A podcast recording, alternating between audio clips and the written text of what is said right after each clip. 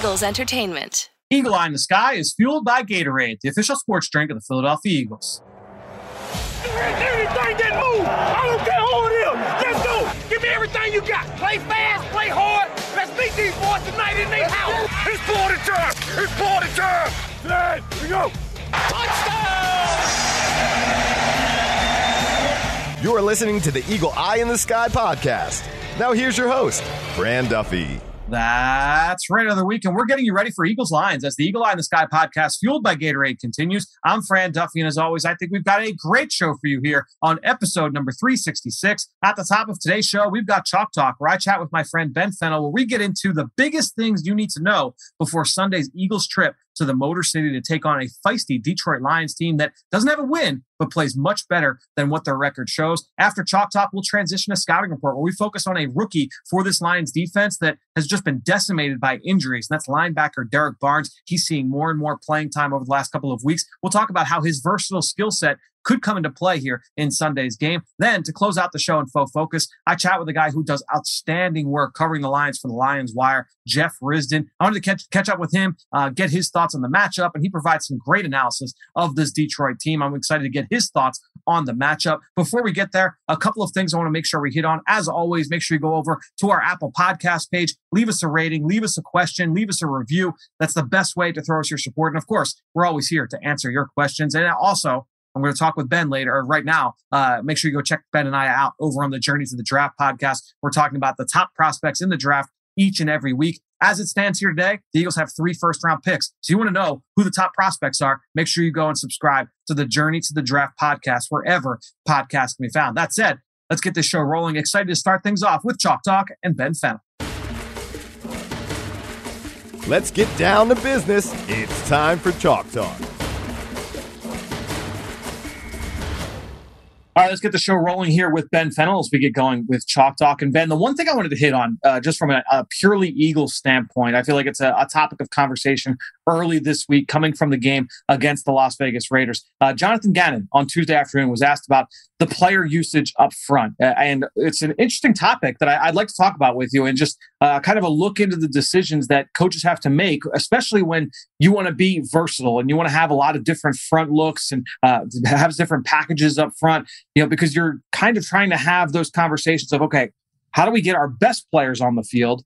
Versus how do we also want to make sure we're staying true to our philosophy, uh, you know, and, and mix things up from a front standpoint. And specifically, uh, was asked about Josh Sweat. That was how the the, the question was posed um, by Jeff McLane from the Inquirer, and I, I didn't think it was a, necessarily a bad question, but I think it's an interesting topic for us to kind of talk through. Yeah, and I think defense, uh, in a collective sense, is all about risk management whether it's personnel or whether it's scheme. And we talk about this all the time. Every scheme has pros and cons, and just like players have pros and cons. Fran, you'd love to have 53 players that are versatile, interchangeable, can do everything. That's not realistic. So it's trying to put players in positions to be successful as much as you can, and then minimizing the calculated risk when you don't put them in those positions because not every player is a perfect Hall of Fame player in the locker room. That's just how it goes. So risk management and defense, I don't think is talked about enough, whether personnel wise or scheme. There are holes and vulnerabilities in every scheme and with every player. Now, if you allocate resources to stop one thing, that creates vulnerabilities in another thing. So when you see Josh Sweat in there lined up a three tech or a four eye, let's talk about the pros and cons of what are they trying to do schematically? What does that then create some vulnerabilities?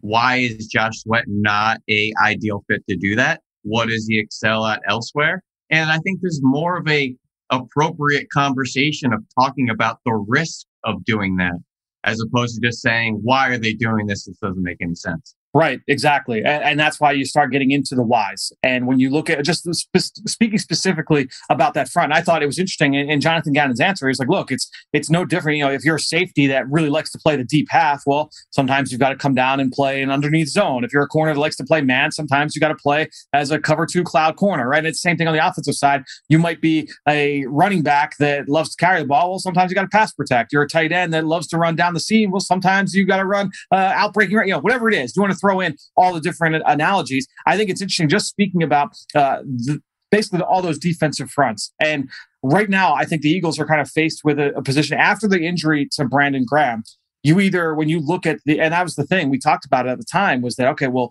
you're replacing him in a cut in all of those fronts because he was a three down player for this Eagles defensive front when they're in their sub package with four with even fronts with four down linemen he's not lined up at left defensive end but when they play in that base with those odd looking fronts whether you want to call them three down or five down that's where Brandon Graham would slide a little bit inside. You'd see uh, Josh Sweat and Derek Barnett rotate at that opposite defensive end spot off the edge. Well, when Brandon Graham gets hurt against San Francisco, well, now you have to decide do you want to slide Josh Sweat inside to take some of those reps in that package, and then you have Barnett to play on the outside, or do you still keep Josh Sweat and Derek Barnett platooning that defensive end spot? And now you're going to play more Ryan Kerrigan and more uh, Milton Williams in that spot in place of Brandon Graham. And so if they went the other way, the question would be, well, wh- why aren't Josh Sweat and Derek Barnett seeing more snaps? How come you're seeing more go to Ryan Kerrigan, more go to Milton Williams? And they're choosing, hey, we want to make sure we get Josh Sweat and Derek Barnett on the field more often. Uh, in that spot, you feel a little bit better about Josh Sweat playing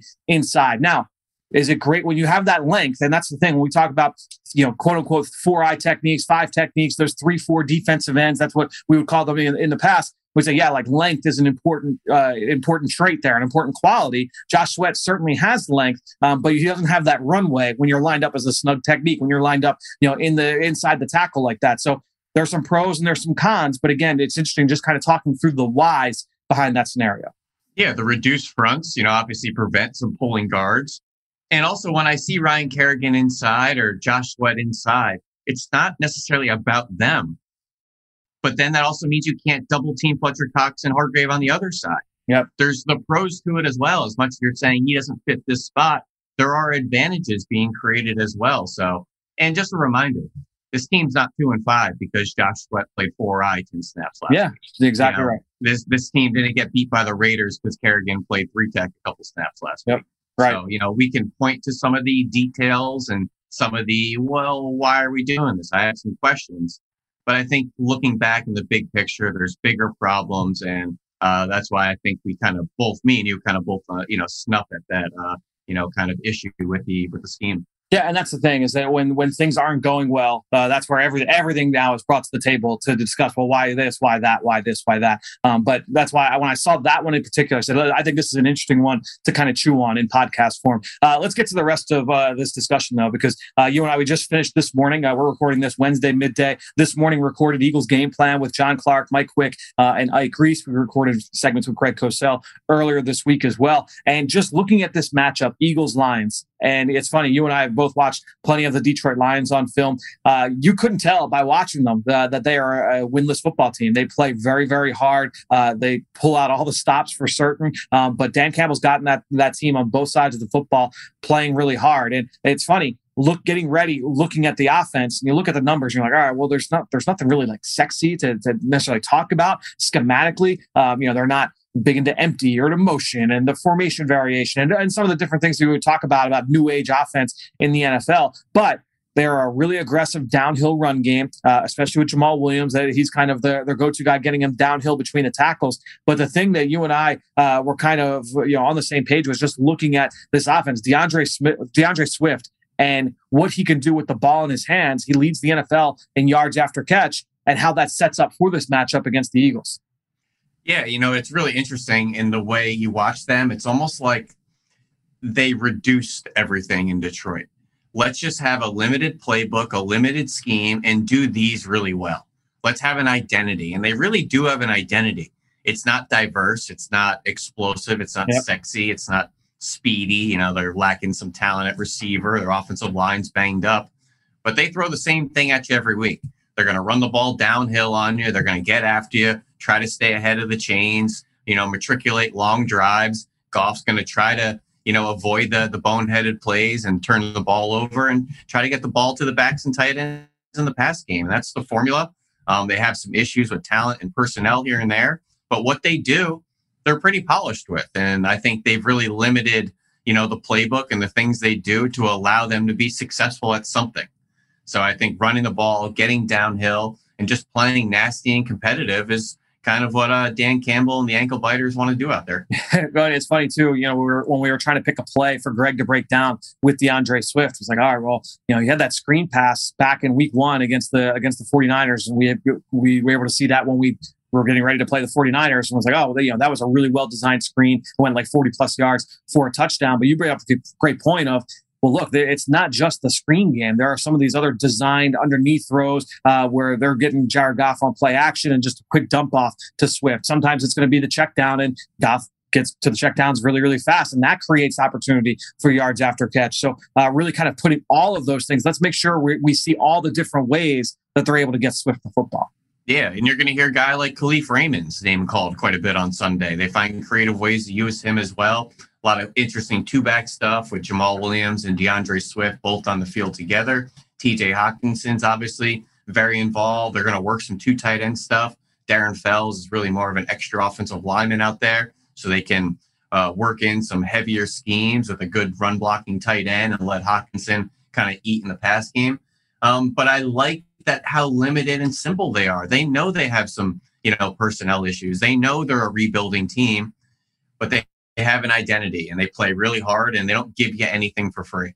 I think the big key too for for the Eagles, you know, just kind of putting the putting this discussion, this part of the discussion to bed, is look, the Eagles have given up. They're trying to take away the deep ball, take away the deep ball, take away the deep ball. So teams that we've seen are obviously they're, they're going to check the ball down. The Eagles have given up. I think what was it? They're the, the fourth most receptions to running back so far. They've had more screens thrown against them than anybody in the NFL. So those underneath throws have been there for teams in this game for a team that wants to play that way. I'll be interested. Either number one, the Eagles will change things up schematically, or they're going to make sure that they emphasize the rally to the football. And if we're going to play from depth, well, we need to be extra aggressive, extra decisive, and making sure we get downhill uh, and get to Swift early in the down. So I think that'll be something interesting to watch. Uh, just a couple of other guys I wanted to make sure we hit on from the Detroit Lions offense. Penei Sewell, uh, a guy we, we talk about a lot over on the Journey of the Draft podcast over the last couple of years, uh, opted out last year. So we didn't see him in the 2020 season. He comes in 2021 over the summer playing at right tackle with Taylor Decker over on the left side,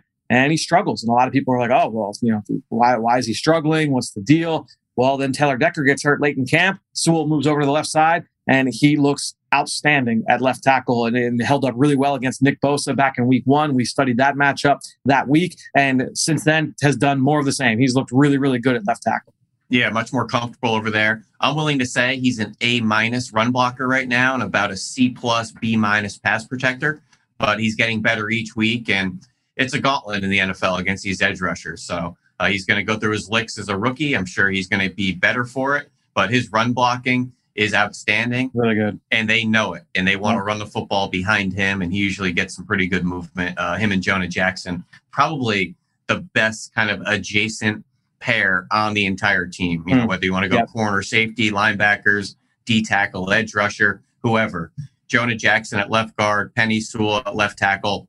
They could get after in the run game. Uh, honestly, my matchup of the game is uh, that I'm just interested to watch is Penei Sewell against Derek Barnett. He's going to see plenty of different Eagles defensive linemen just because of the multiple fronts, but uh, Barnett gets most of his rushes against the opposing left tackle. So uh, I think that will be a matchup to watch here in this. Well, the flip side of that conversation, I'm going the other side of the line because right. Fletcher Cox has to win against Big V at right guard, or even maybe uh, you know a Josh Sweat on the other side going against Matt Nelson. They've yep. had some issues on the offensive line in Detroit. I don't think they've expected Matt Nelson to be out there. They would prefer Taylor Decker. They've had some injuries. You have to take advantage of these matchups out there on that right side. So, but Detroit, they're going to try to run the ball as much as they can and try to keep that defensive line from the Eagles from getting up the field. And I'm watching the second play of the game right here against the Rams last week, and it's a misdirection end around to Kalif Raymond. Yeah, you're going to see all sorts of misdirection and uh, I don't know, call them tricks and bells and whistles, but um, all that stuff to say, you know what, we may not be able to just beat you mano a mano.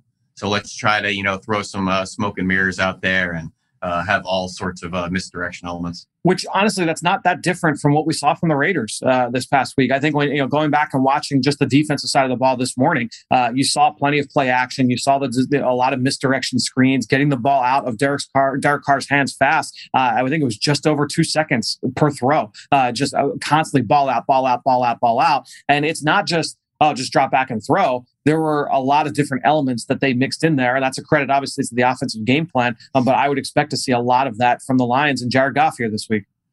Yeah, certainly. And, you know, I, I bet the Raiders as well said, hey, listen, our offensive line is struggling right now. Yep. Let's not just try to beat them mano a mano. Let's have some bells and whistles and misdirection and motion and shifts and some eye candy for the linebackers.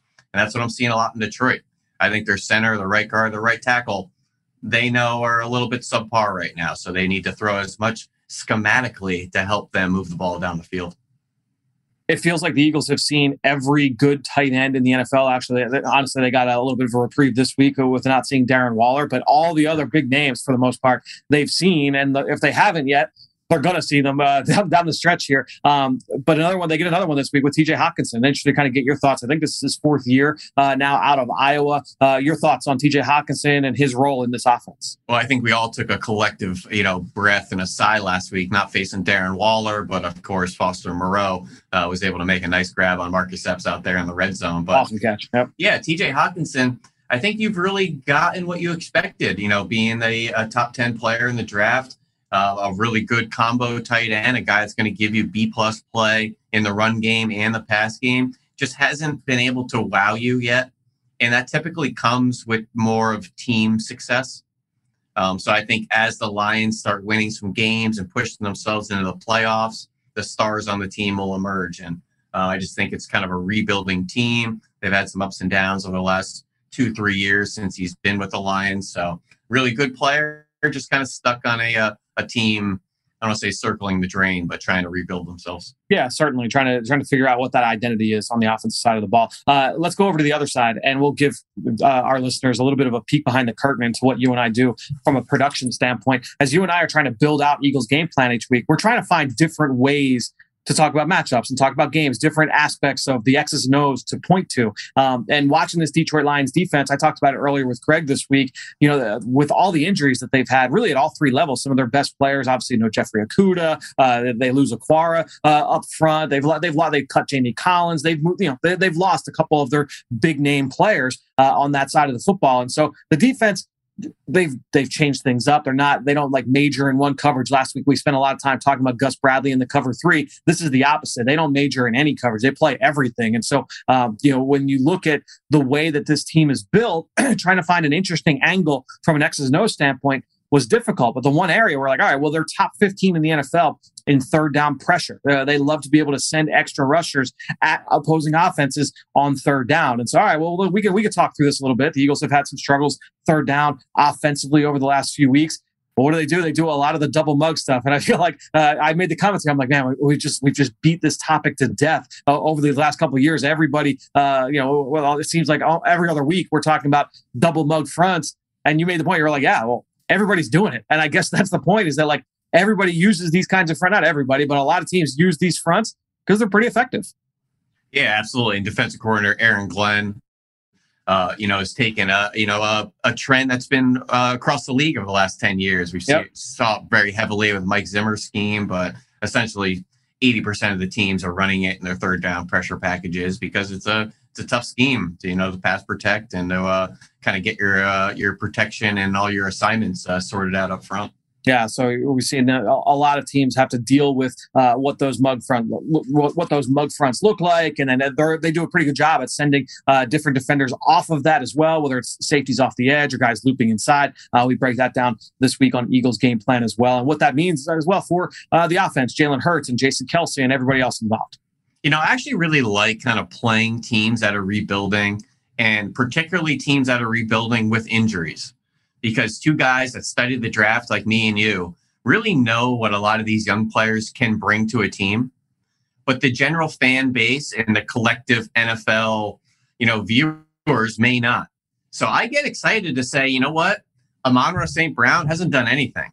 But are we going to be the team that shows up and he has his breakout game type of thing, or a Jermar Jefferson, or you know Levi Onwuzurike starting to get on the field more, Alim McNeil and Derrick Barnes is playing a little bit more. Who are all these guys? They're all rookies. They may not be you know big names or first round picks like a Penei Sewell or T.J. Hockenson. These are really good players.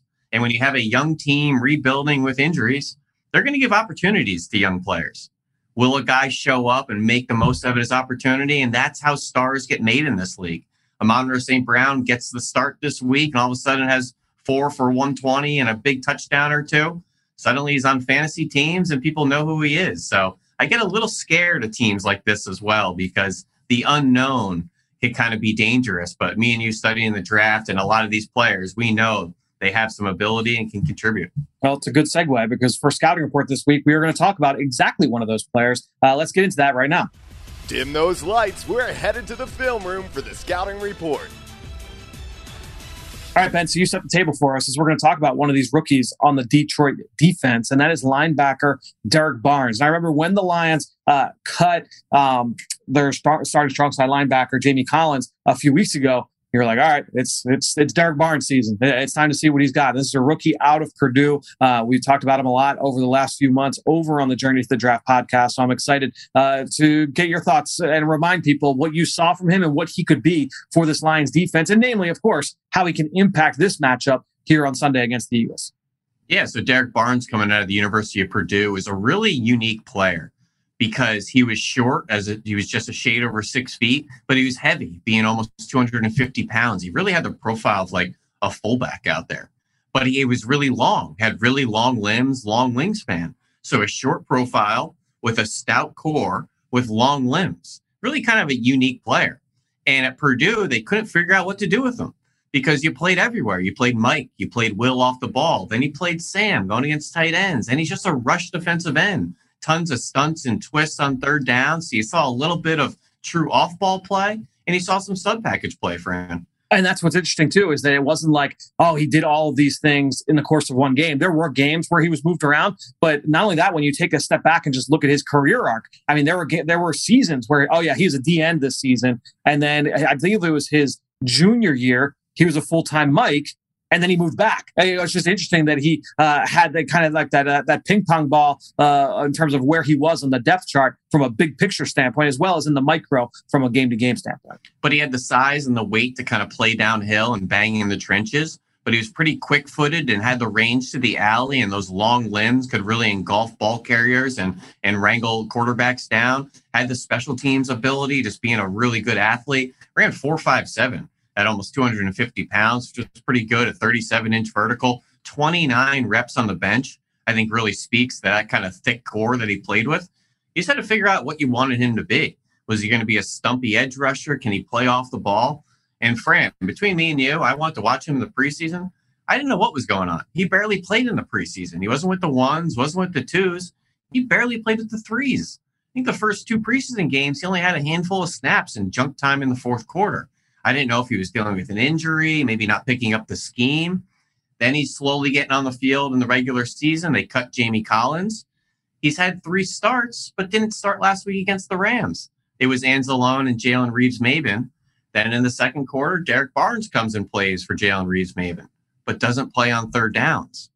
So there's a lot of interesting kind of usage with him at the moment. I can't figure out if maybe there's a concern with him in coverage, concern with him with the pressure schemes on third down, or maybe they just prefer Jalen Reeves Maybin there. But he's a guy that's starting to get more play time. They've had seven games so far. He started three of them, if I'm not mistaken. So I think he's starting to stack some performances here, and I'm just interested to see where he fits in and uh, can have a consistent home on the defense. Well, I think it just to kind of bring it full circle, it brings us back to what we talked about at the top of the show in terms of uh, you know trying to find ways to use players, right? And so when you look at Derrick Barnes, is all right, what what does he what does he do best? What can he do for our team? If we want to play a lot of different fronts, that's cool. Then we then we've got a lot of different ways we can use them. If we're going to be pretty static with how we line up our guys, and I think when you look at Detroit's defense, outside of when they do those mug fronts, they don't necessarily they're not moving they're not changing their front up on an every down basis. I, I, those guys are rel- relatively speaking are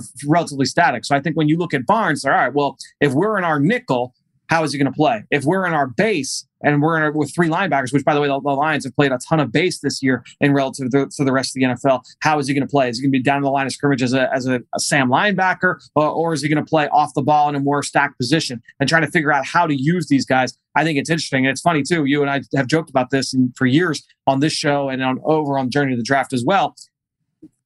10 years ago, Derrick Barnes comes out and it's like, oh well, he's a tweener. I don't know what he is. I don't know. You know, he's going to have to lose weight. He's going to have to gain weight and be a DN. Uh, is he Brandon Graham or is he Jeremiah Trotter? You know, what, what are we talking about here with Derrick Barnes? Um, but I think now in today's game, as you're starting to see more of this multiplicity in the front seven, it's like, all right, well, we, we could find a home for this guy. It might, might be more of a specialty package player early and we bring him along slow. But as you mentioned earlier, uh, you never know when that game could be. Oh, this is the Derrick Barnes game. This is the coming out party. And he's a player that is slowly being giving more and more and more. And just a reminder, I've never talked to Derrick Barnes. I've never talked to his position coach, his defensive coordinator, his coaches with the Lions. Understand the limitations of the tape.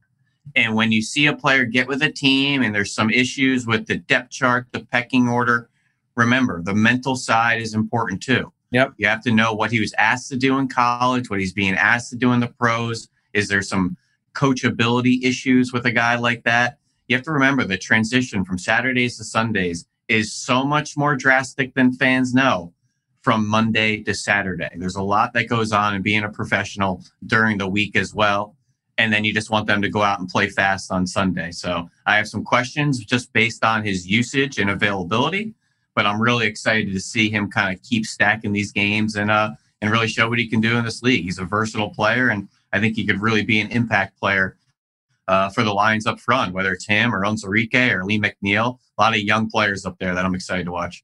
So Derrick Barnes, a player for sure to watch here on Sunday. Well, Ben, uh, we'll talk about it next week right here on the Eagle Eye in the Sky podcast, fueled by Gatorade. Make sure you check me and Ben uh, over on the Journey to the Draft podcast as well. We're breaking down uh, Bleacher Report's top 100. They just dropped a new big board, uh, so we'll break that down over on the Journey to the Draft podcast, wherever podcasts can be found.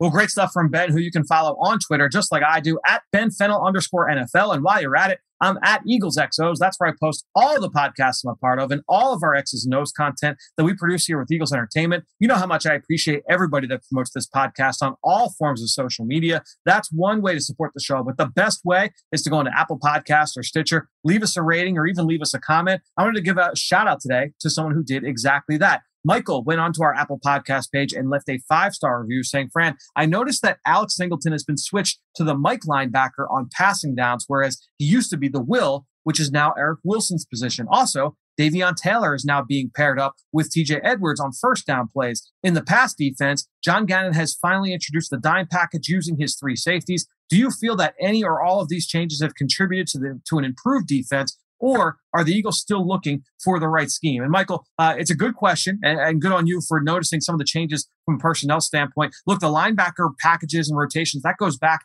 to training camp, and obviously, I, I know you were listening at that point in the summer where we saw different linebacker combinations consistently. And so, uh, you know, the Eagles trying to find that right combination. It's, it might change. There are a lot of teams that operate this way. The Baltimore Ravens, I remember last year studying them going into that matchup with the Eagles going up against Baltimore. They had different, it was a full like hockey line change when they went from base to nickel to dime. The linebackers change. And so that's not necessarily far into the NFL. There are other teams that do the same thing as well. Some teams say we're going to have the same guys on there all three downs. Others like to change things up. The Eagles, with this current group, they're trying to find the right combo with all of the different packages that they have. And again, it's not just base and nickel and dime, but you have different looks when they're base. You have different looks in your nickel. Sometimes it's a big nickel with three safeties. Sometimes it's a, a regular nickel with Avonte Maddox out there. And you might change who the defensive linemen are for some of those packages as well, right? And so the linebackers could change from those looks. And so, uh, look, at the end of the day, they're trying to find what are the best groups? And it's something we talked about earlier with Ben with that defensive front. Same thing at linebacker. You're trying to find the right combination. What skill set of guys, what package of guys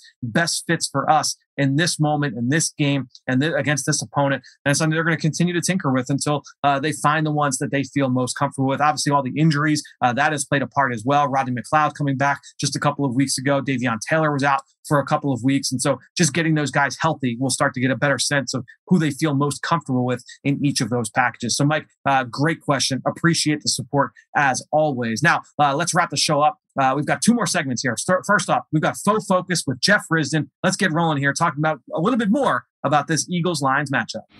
What's this matchup look like from the other side? It's time to find out in Faux Focus. All right, so this week on Faux Focus, really excited to welcome back Jeff Risdon, who has joined me on podcasts before, typically over on the Journey to the Draft podcast. I believe the first time now on the Eagle Eye in the Sky podcast. You can follow Jeff on Twitter at Jeff Risdon. Follow his coverage over at the Lions Wire. Jeff, thanks so much for joining us on the show, man. My pleasure to be with you to talk something other than draft for once. Uh, this is unusual for us. Yeah, exactly right. But uh, look, the Eagles and Lions they faced off uh, fairly, you know, fairly uh, consistently over the last decade or so. Um, the last Eagles win only back in 2013. It's been a few uh, a few years since the Eagles have gotten a W against Detroit. That said, uh, for this week's matchup, I'm going to start this off like I do every segment. I want you to put on your Anthony Lynn hat as the offensive coordinator for the Lions. What is the biggest strength for that group coming into this game? What gives you confidence as Anthony Lynn in your ability to get a W here this weekend? Uh, they the Lions bring in a very good one-two punch at running back with Jamaal Williams and D'Andre Swift, and I specifically say it that way, even though most people think that that D'Andre Swift is the lead back. Jamaal Williams is the better runner. D'Andre Swift is the better all-around weapon. He's going to catch a lot of passes. He could catch ten passes this week. He he was thrown ten last week, caught eight. Um, if you watch the Rams game, you saw him score on an explosive screen pass. They're very good together, um, and they do play in the same backfield at the same time. Not often, but enough that you have to cons- consider it. Uh, using that to, to, control the game, control the clock. Hit T.J. Hockenson, who's one of the best tight ends in the game. Uh, he had another nice game last week. He'd kind of been forgotten about a little bit. I'm going to make sure that he gets involved in the game a little bit more earlier in the game. Uh, and that, that's that's how you work it. That, that that's the three best weapons on the offense, and you lean on those guys. They're all good at what they do, and to, to some extent, they they complement one each other other very well, and that they attack the same sort of the defense. You're stressing the middle of the field. You're stressing the linebackers. You're stressing the safeties, um, and that that that's the plan of attack, anyways. I'm glad that you phrased it that way. Talking about Jamaal Williams and D'Andre Swift, because honestly, uh, when I was putting the show together for Eagles game plan this week, uh, I actually had us break down Jamaal Williams and the downhill run scheme before we got into Swift because I felt like that it was important to do it that way. So I was glad that you phrased it in that way. Let me ask you this, and, and it's funny because we said we're, all, we're going to talk about the matchup, but now I'm going to ask you like a big picture NFL draft philosophy question. Uh, when you look at D'Andre Swift and you you watch him every single every single week, so you got a better sense of, of where he is right now uh, than I do when you view him, like where do you tier him amongst running backs in the league right now? Is he does he need to have that other guy on the opposite side, or does it just happen that hey, the, the Lions went out and they brought in Jamaal Williams in free agency, and now they're trying to get the best out of both guys? Yeah, and that's a good question. And I think at this point he does need that number number one A guy. They're they're they're not one and two. They're one A and one B, and the the A and the B will fluctuate between the weeks depending on the matchup. Williams, though, Swift doesn't run between the tackles all that well. He's a guy that doesn't always see the hole in front of him unless he's, you know, designed to get to the outside. So, uh, look, he's good. He's talented. He's incredible in space. Uh, the best way to describe him is that he's a, I don't want to say a poor man's Alvin Kamara, but he's in that vein, but not yep. Alvin Kamara. And, uh, you know, Alvin Kamara has the same thing. He's a lot better when they have an inside running force uh, in New Orleans with him. And that, that's, that's going to be what the Swift is for most of his career, too. Yeah, I think that that makes a lot of sense. That comparison really hits home. Uh, let's go to the other side of the football, and I'll ask you to put on your Aaron Glenn hat. Uh, first-time defensive coordinator here this year, former Pro Bowl corner, long time, uh, great, one of the better corners in the league uh, at his peak. What is your guys' biggest strength on defense if you're Aaron Glenn coming into this matchup? Obviously, a lot of injuries on that side, uh, but what gives you confidence to come away with a W here? Uh, that's a good question, uh, and it's tough because they are under talented on defense. They have been playing better of late, specifically the the front six, um, and it is a front six. They run, uh, well, that's kind of seven. They run two off ball linebackers, two outside linebackers, and three linemen. But one of the the outside linebackers or one of the inside linebackers is almost always in coverage. The front is the strength. Uh, guys like uh, rookie Alim McNeill on the nose is a very impressive player. He's making an impact already. Michael Brockers is a veteran. Nick Williams is a veteran. Um, they are they are playing well. They're playing better than the stats would indicate that they are. The big thing is to get a guy like Julian Okwara or Trey Flowers and get one of those outside linebackers to get a, a, sack and get consistent pressure, maybe bring extra pressure. That's something that Glenn does from time to time. I'd like to see him do a little bit more. Uh, the the dynamic in this one though is that you have a mobile quarterback and you can't commit to you know just screaming around the edge because Jalen Hurts will make you pay if you do that. They did a great job against Lamar Jackson limiting his runs. He had one run of more than four yards in that entire game. Uh, and I think that, that that sort of contain rush scheme that they do and, and blitz, you know, blitz safety Tracy Walker, who's a very good one at doing that. Um, and, and, do that sort of thing to not let Jalen Hurts get comfortable, not let their offense get in any sort of rhythm. Look, the speed for the Eagles is a problem. Uh, it, especially with the, the defensive backs, and, and we don't know if AJ Parker, the, the slot corner, undrafted rookie who's played very well, is going to be available or not.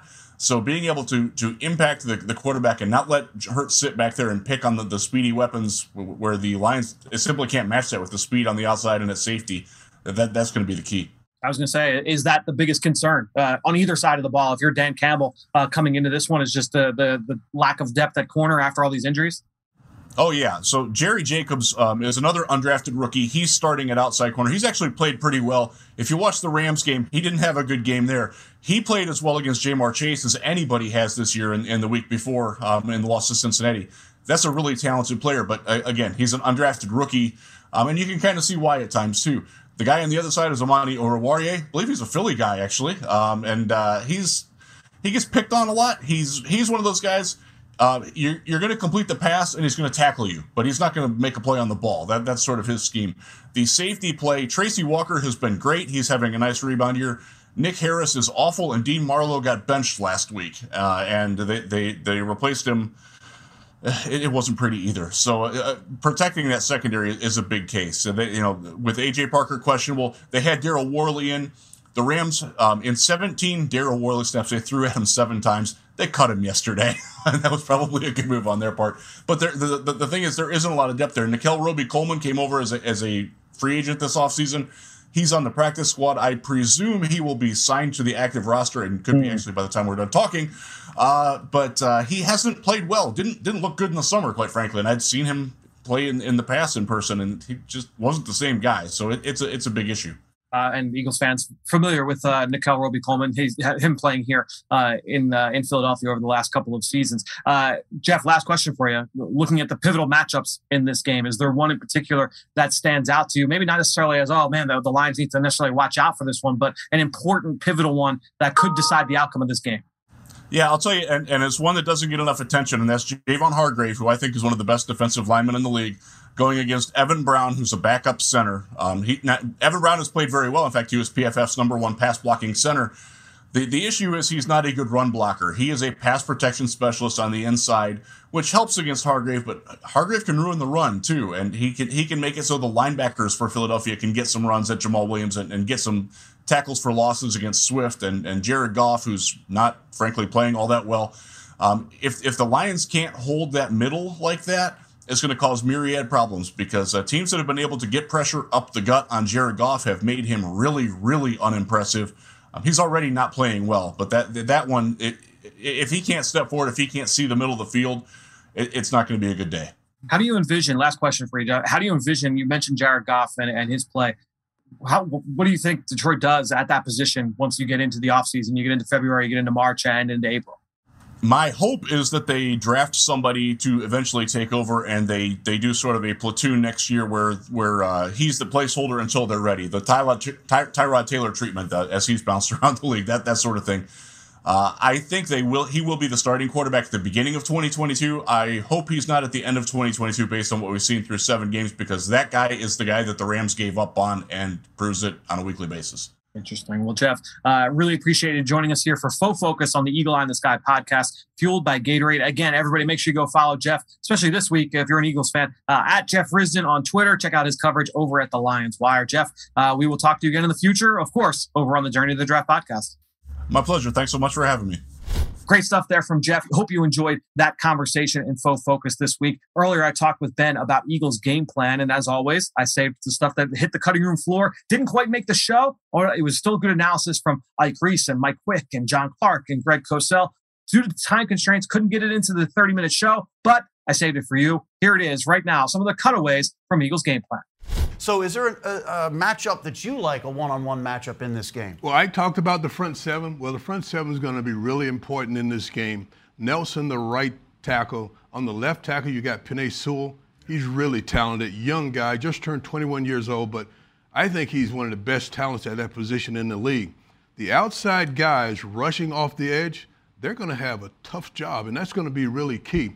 Derek Barnett has to be able to get pressure on the quarterback. And I think with the speed that he has, and now that he's developed a second move getting Sewell going up the field and trying to go underneath, I think that's the way he's going to get hits on the quarterback. And the quarterback is Jared Goff. He's yep. got six interceptions this year, and you can get to him. You can cause him to make mistakes. We've seen the Eagles secondary they're they're picking off passes lately. So do you think that they can get the Goff and, and maybe get some turnovers here? No doubt about it. You're talking about a quarterback who's unsure of himself when it comes to where to place the football and who to get the football with. It's the reason why Detroit has this offensive philosophy of let's just let him manage the game. And when there's opportunities there, we know that he has the ability to make throws. We've seen enough of Jared Goff over the past few years, but we've also had some good days against Jared Goff. If you force him to have to beat you throwing the football, there's a good chance he's going to throw you a few of them. We just need to be prepared for when he puts the ball in harm's way to take advantage of it. And I think their style fits what the Eagles like to do. Yeah. They're not throwing the ball down the field, as Ike said, but that underneath stuff, that's what they're going to do. They're going to drop it down to the halfbacks. They're going to get it to the big tight end. But you have to rally those green helmets, the Eagles, to the football when they do that because they're really good at yards after the catch. Yeah. And do you like to see what's going on with the Eagles defense? Obviously, they're giving up a lot of points. But Jonathan Gannon said, hey, Fletcher Cox, he would like to be more aggressive. Fletcher made some good points. We're talking it through, and we're going to try to get Fletcher, as they say, in the best possible position. Yeah, I mean, defensive players always want to be in a position of dictating right. as opposed to being having it dictated to you. We don't like to be on our heels and have to react to everything that's going on. We want to be able to force the issue at times. And I know you can't have a steady diet of sending extra guys or what have you, but you got to be able to mix it up in there every once in a while. And by the way, it keeps your players excited. When you, when you give them a little nugget to, yeah. to go after the quarterback and try to make plays, it makes them excited to go out there and play defensive football. And that's when they started to rally. When they started yeah. to get hits and they're playing a little more aggressive, you'll see the defense, the whole level just change. Yeah. That's when these guys get excited. All right, Dallas Goedert's dependable. He's caught 18 of his 24 targets, and that brings us to third down. They've had some problems lately, Ike Reese, just 36% on third down over the last three games, and he had some penalties as well. How can they start to clean up third downs? Well, just talk about the penalties. We got to cut out the pre-snap penalties, right? Yeah. Self-inflicted wounds. They've been talking about this all year. That certainly will help have you in manageable third downs, so that it gives the play caller multiple options there. Whether you want to run the ball, whether you want to throw the ball deep, uh, whether you want to try to get the ball to Dallas Goedert. But most importantly, we have to be successful on first and second down. Now, whether that's the quick screen game or running the ball on the early downs, we need to get positive blades of grass. I don't care if it's one yard yard or two yards, preferably four or five yards, but you have to get positive yardage on those first two downs to give yourself an opportunity on third down to be in a manageable situation. And then when you get to third down, if it's a third and medium and you got to throw the ball, we have to be able to connect. When the players are available, when the receivers are open, we got to deliver the throws and make the plays when they're available to us. When you think about young running backs, the one area where they lack usually it's in pass protection. And Ike's exactly right. You really have to make sure that you're in sync with Jason Kelce as he directs traffic up there so that as a halfback, you know where you need to be, where you fit in to make sure that the quarterback is protected. But I really like what I've seen out of Kenny Gainwell so far. Runs the ball extremely well. They trust him, they really trust him as a receiver coming out of the backfield. If you watch that last game, he ran that little Texas route over the middle, caught it, ran away from the defense, and got into the end zone. He's a reliable target coming out of the backfield, but he's such a versatile player that going forward, I think we're going to see a lot of Kenny Gainwell. Has three touchdowns already, two rushing, one receiving, an outstanding young running back out of Memphis. Kenny G getting his chance to shine. Yep. Uh, Ike Reese, how about Jalen Hurts? What have you seen about Jalen? Obviously, they're having slow starts on offense once again. Yeah.